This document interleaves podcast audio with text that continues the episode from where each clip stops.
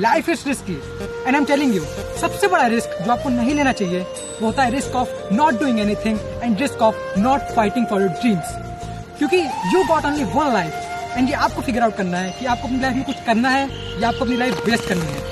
Because in the end ये matter नहीं करेगा कि आपने कितने पैसे कमाए हैं. उस टाइम सिर्फ़ और सिर्फ़ ये मैटर करेगा कि आपने अपनी लाइफ कितनी खुशी से जिए.